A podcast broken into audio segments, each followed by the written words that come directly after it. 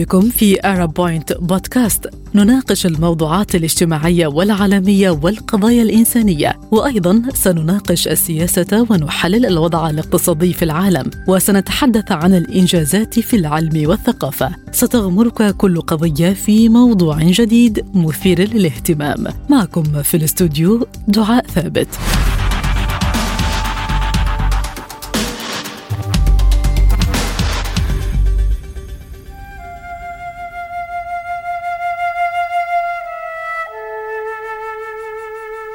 أنا لست نكرة. أو صفحة مطوية في ذاكرة النسيان. أنا من أصيب في عمل أو من مرض أو في حادثة أو وراثة فلم أضعف ولست ممن استكان. أنا القانون والموظف والعامل والفني والتاجر والمزارع والطالب. أنا طه حسين وبيتهوفن الفنان. أنا من تخطى صعاب الحياة. أوقات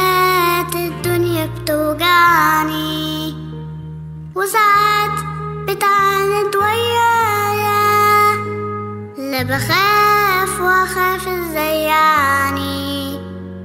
دايما مطمن طول ما أنت معايا. حالفين لا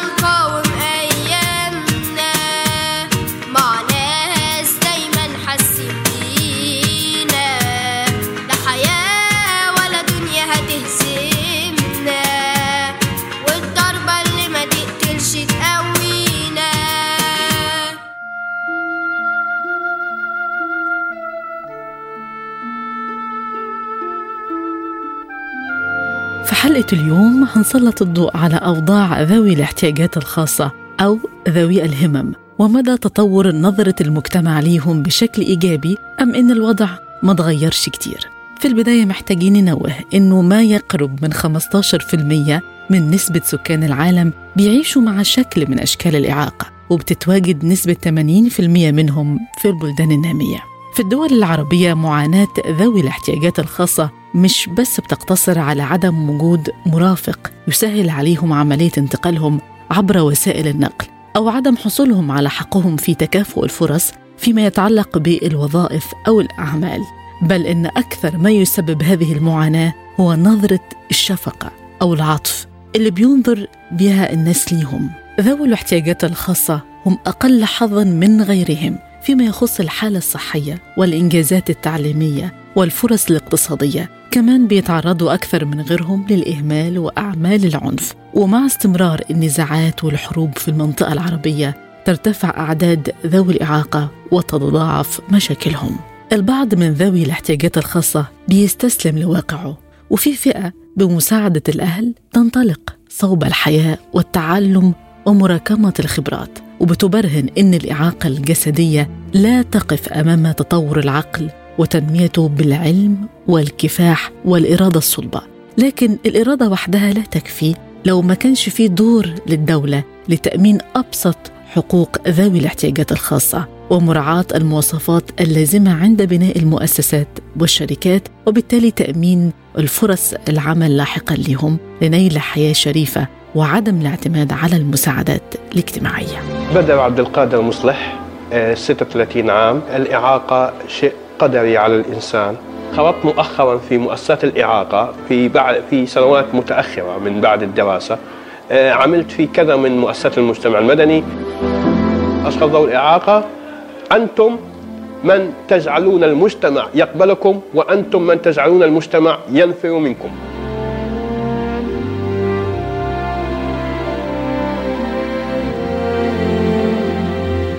بنلاحظ إن التعامل مع ذوي الهمم مختلف من بلد للتانية في الوطن العربي. دولة الإمارات بذلت جهود كبيرة في هذا الجانب. كمان مصر آه، عندها تسع مواد كاملة مخصصة لذوي الاحتياجات الخاصة في الدستور بتتراوح بين عدم التمييز وتخصيص نسبة ليهم في مقاعد المجالس المحلية والتمثيل في مجلس النواب. السعودية بتحاول سد جزء من الفجوة اللي كانت قائمة من خلال التعليم المنصف للجميع وبرامج تهدف لتشغيل ذوي الاحتياجات الخاصة. لكن طبعا مثل هذه القوانين ممكن تاخد بعض الوقت أو بعض القوانين بتظل حبر على ورق.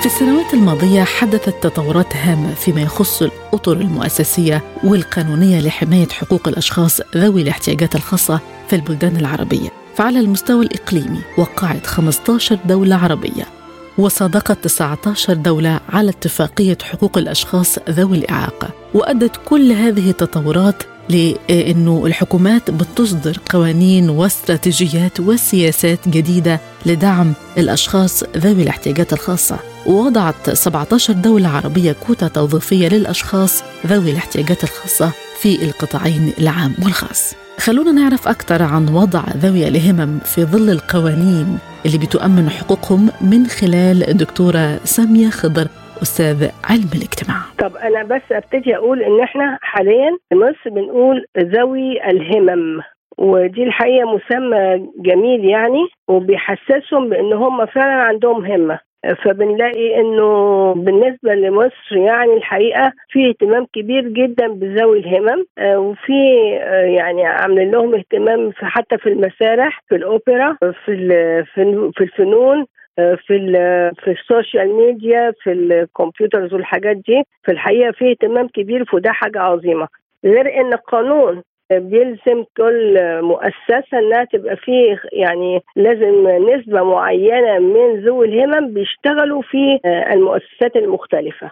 طبعا ده ما بيبقى حاجة عظيمة ليه؟ ما بيبقاش عبء على الأسرة بتشيل عبء كبير جدا جدا من الأسرة. بتحسسي هؤلاء بأنهم جزء من المجتمع. بتحسسيهم أن هم مش عبء على هذا المجتمع. ب... آه، طبعا يعني يكفي أن الأم تشعر أنها آه، يعني بنتها وابنها المجتمع حاسس بيها. ده كمان بينعكس على المجتمع كله إن إحنا كلنا بقينا نبص لهم على إنهم فعلا ذوي الهمم مش ناس بيحتاجوا إلى مساهمة بقدر ما هم نفسهم بيساهموا مساهمة كبيرة في رفع في رفع يعني معنويات مش معنوياتهم والله معنوياتنا إحنا. أما هم بيعملوا كده الإنسان العادي يعمل إيه؟ فده حاجة الحقيقة تغيير كبير جدا في المجتمع المصري وده حاجة فعلا بتحسسنا جميعا بأننا من حقهم علينا وبتخلينا كمان نشعر آه، يعني ربنا كده يزيدهم من كل القدرات ويساعدنا على أننا نكون واقفين جنبهم وجنب الأسرة طبعا وخصوصا الأم خصوصا الأم. بالرغم من كل الإصلاحات والقوانين لكنها ما نجحتش في تحقيق إدماج اجتماعي شامل للأشخاص ذوي الاحتياجات الخاصة في المجتمع في صعوبات في إيجاد العمل والتحصيل العلمي فهل القوانين تظل حبرا على ورق؟ نسمع رأي دكتورة سامية. لا هي كل اللي هم مسجلين إن عندهم حد يعني حد من ال- الأطفال أو الأشخاص ذوي الهمم بتكون على طول على طول بيهتم بيهم وبيروحوا لهم وبيشوفوهم. آه، بدليل إنه في دلوقتي آه، يعني بنشوفهم على المسرح. دي أكتر من كده. إيه؟ بنشوفهم كباليه بنشوفهم كأغاني بنشوفهم ك يعني لما تقول له يا سيادة الرئيس أنا نفسي تسمع صوتي. يقول لا ده أنا ده أنا ده أنا بحلم ان أسمع صوتك. ده أنا ده أنا اللي نفسي أسمع صوتك. دي لوحدها بتخلي الروح المعنوية بتاعت ال- الناس كلها الحياة ترتفع مش ذوي الهمم بس. بعد الشعب كله بيحس بالاهتمام. فطبعا لا ده حاجة ده حاجة الحاجة الثانية كتير من المؤسسات لما بندخلها بنلاقي حد يعني آه، برضو بيحط بيحط الحاجات في الارفف بيزق في مثلا في الس- السوبر ماركت نلاقيه بيزق كده مثلا العربية بتاعت السوبر ماركت فيها علب معينة فيها حاجات معينة فموجود قد يكون في حاجة بتفلت لكن عادة وعامة جميع المؤسسات ملتزمة بتطبيق هذا القانون لأنه القانون خلاص المفروض إن هو مطبق وقد تكون في أسر مش عايزة تقول قد تكون أسر مش عايزة ترسل قد تكون أسر هي نفسها قافلة على نفسها. ده موضوع تاني بقى. لكن المفروض حتى لما بنشوف حتى في أطفال الشوارع يعني في عربيات معينة من الحكومة بتلف وتشوف لو في ذوي في الشارع في حاجة كده بت- بتاخدهم وبت وبتساعدهم وبت, وبت يعني بتحافظ عليهم. فلا ده طبعا الأمور اتغيرت بشكل كبير جدا جدا ما كانتش موجودة قبل كده ده أكيد. دكتورة سامية تكلمت عن حقوق ذوي الاحتياجات الخاصة في المجتمع المصري. نرجع ليها تاني عشان تكلمنا عن أوضاعهم في باقي الدول. بصي أنا أنا أعرف إنه كثير من من الدول العالم دلوقتي عموما بقت فيها اهتمام. أصل لو ما كانش فيه اهتمام بيهم الأسرة هتبقى تعبانة جدا وده هيأثر يعني ما دام الأسرة تعبانة الأب تعبان ال- الأم تعبانة بيأثر على الإنتاج. ده حاجة مهمة جدا. إحنا محتاجين الإنتاج يكون إنتاج مرتفع. محتاجين الإنتاج يسير بشكل معقول. العالم كله دلوقتي بيدور على الإنتاج ننتج علشان نقدر إن إحنا نعيش والعجله تمشي. فبيأثر على الإنتاج أكيد يعني الأم اللي بتشتغل وعندها حد من الأفراد دول ما كانش في مؤسسة وفي اهتمام من الدولة وفي كذا طب هي هتنتج إزاي؟ صعب.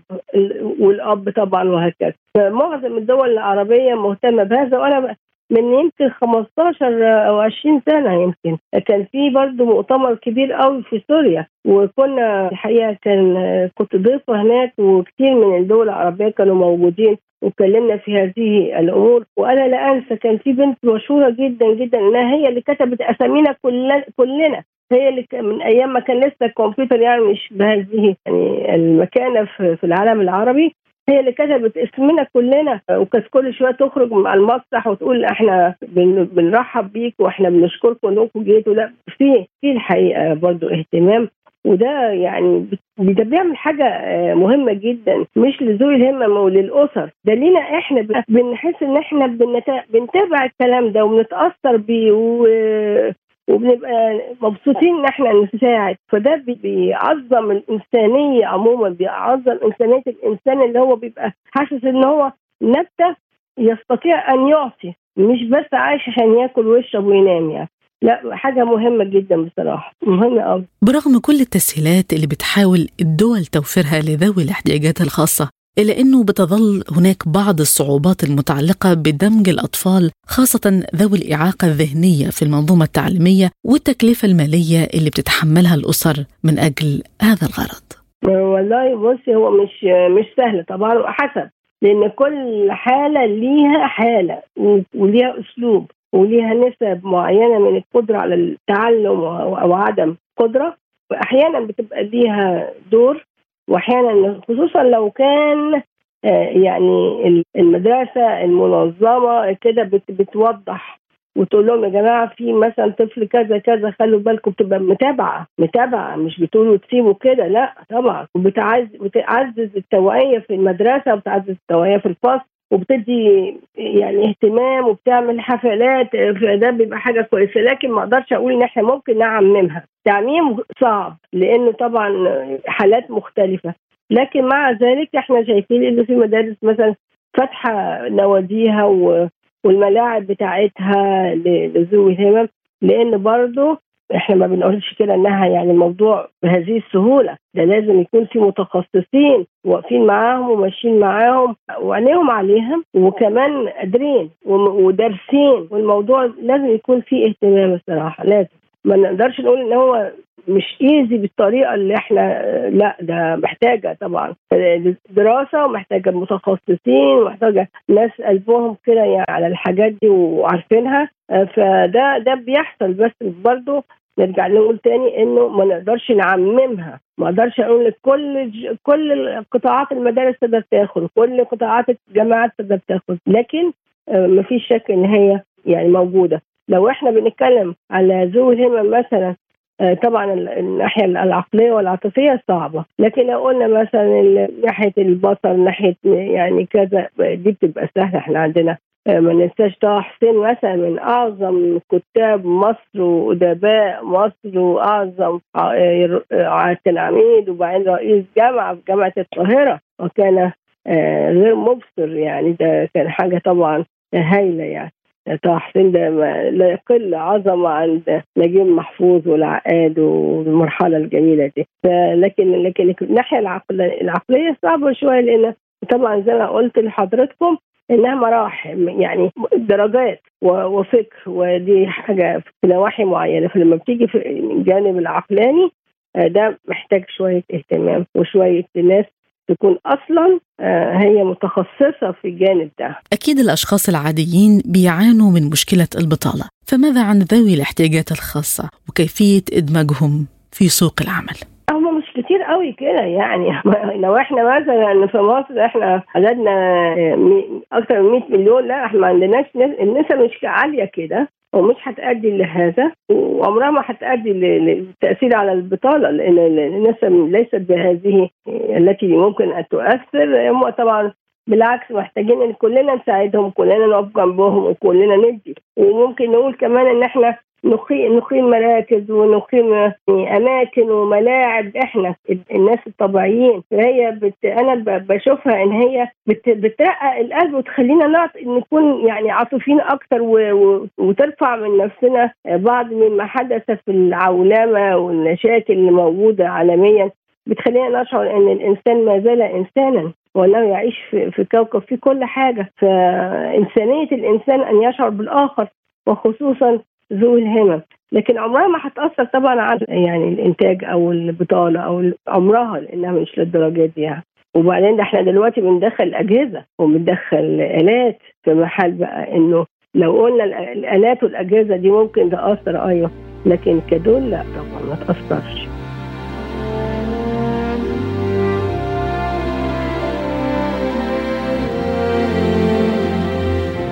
بتظهر الأدلة والتجارب أنه عند إزالة العوائق التي تحول دون تمكين الأشخاص ذوي الإعاقة من المشاركة الكاملة في الحياة المجتمعية فإن المجتمع يستفيد بأكمله. لذلك فإن الحواجز اللي بيواجهها الأشخاص ذوي الاحتياجات الخاصة بتضر بالمجتمع ككل. لهذا فتوفير التسهيلات لهم أمر ضروري لتحقيق التقدم والتنمية للجميع. في أمثلة كتير لمشاهير من ذوي الهمم أصحاب العزيمة اللي ما قدرتش الإعاقة توقفهم عن التحدي والطموح. الكاتب المصري الرائع مصطفى صادق الرافعي أصيب بمرض أفقده حاسة السمع ولم يستطع إكمال تعليم وبالرغم من كده لكنه استطاع تأليف عدد كبير من دواوين الشعر ومنها ديوان النظرات والمساكين وغيرها. طه حسين كفيف لكنه تغلب على العتمة حصل على لقب عميد الأدب العربي. توماس أديسون اسم محفور في تاريخ العلم وينسب له العديد من الاختراعات أبرزها طبعا اختراع المصباح الكهربائي وغيرها. أديسون أصيب بالصمم منذ عمر مبكر. عالم الفيزياء ستيفن هوكينج عانى من شكل نادر ومبكر الظهور وبطيء التقدم من التصلب الجانبي الضموري وهو من أبرز علماء الفيزياء النظرية وعلم الكون على مستوى العالم. أنا عندي حلم وفي يوم أكيد هقدر وطول أبعد سما. أنا فيا قلب يقدر يقول الكلمة من غير ترجمة. ومكان ما حلمي يكون هروح دايما هنا. في حلم مستنيني على خط النهاية. ومن غير ما تحتاج حد فينا إحنا معاك. هتكون في يوم بطل الحكاية.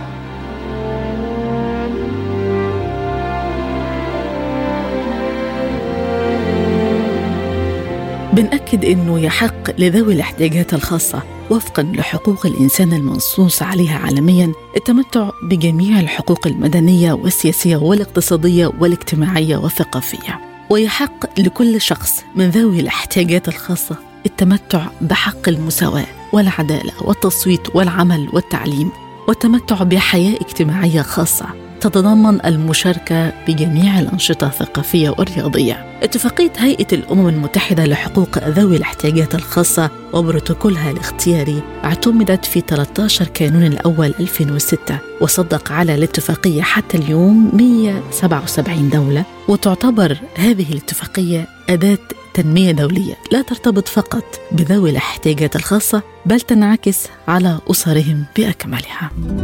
مين اللي قال في مشكلة في نطق الكلام؟ مين اللي قال إن التفاهم مش تمام؟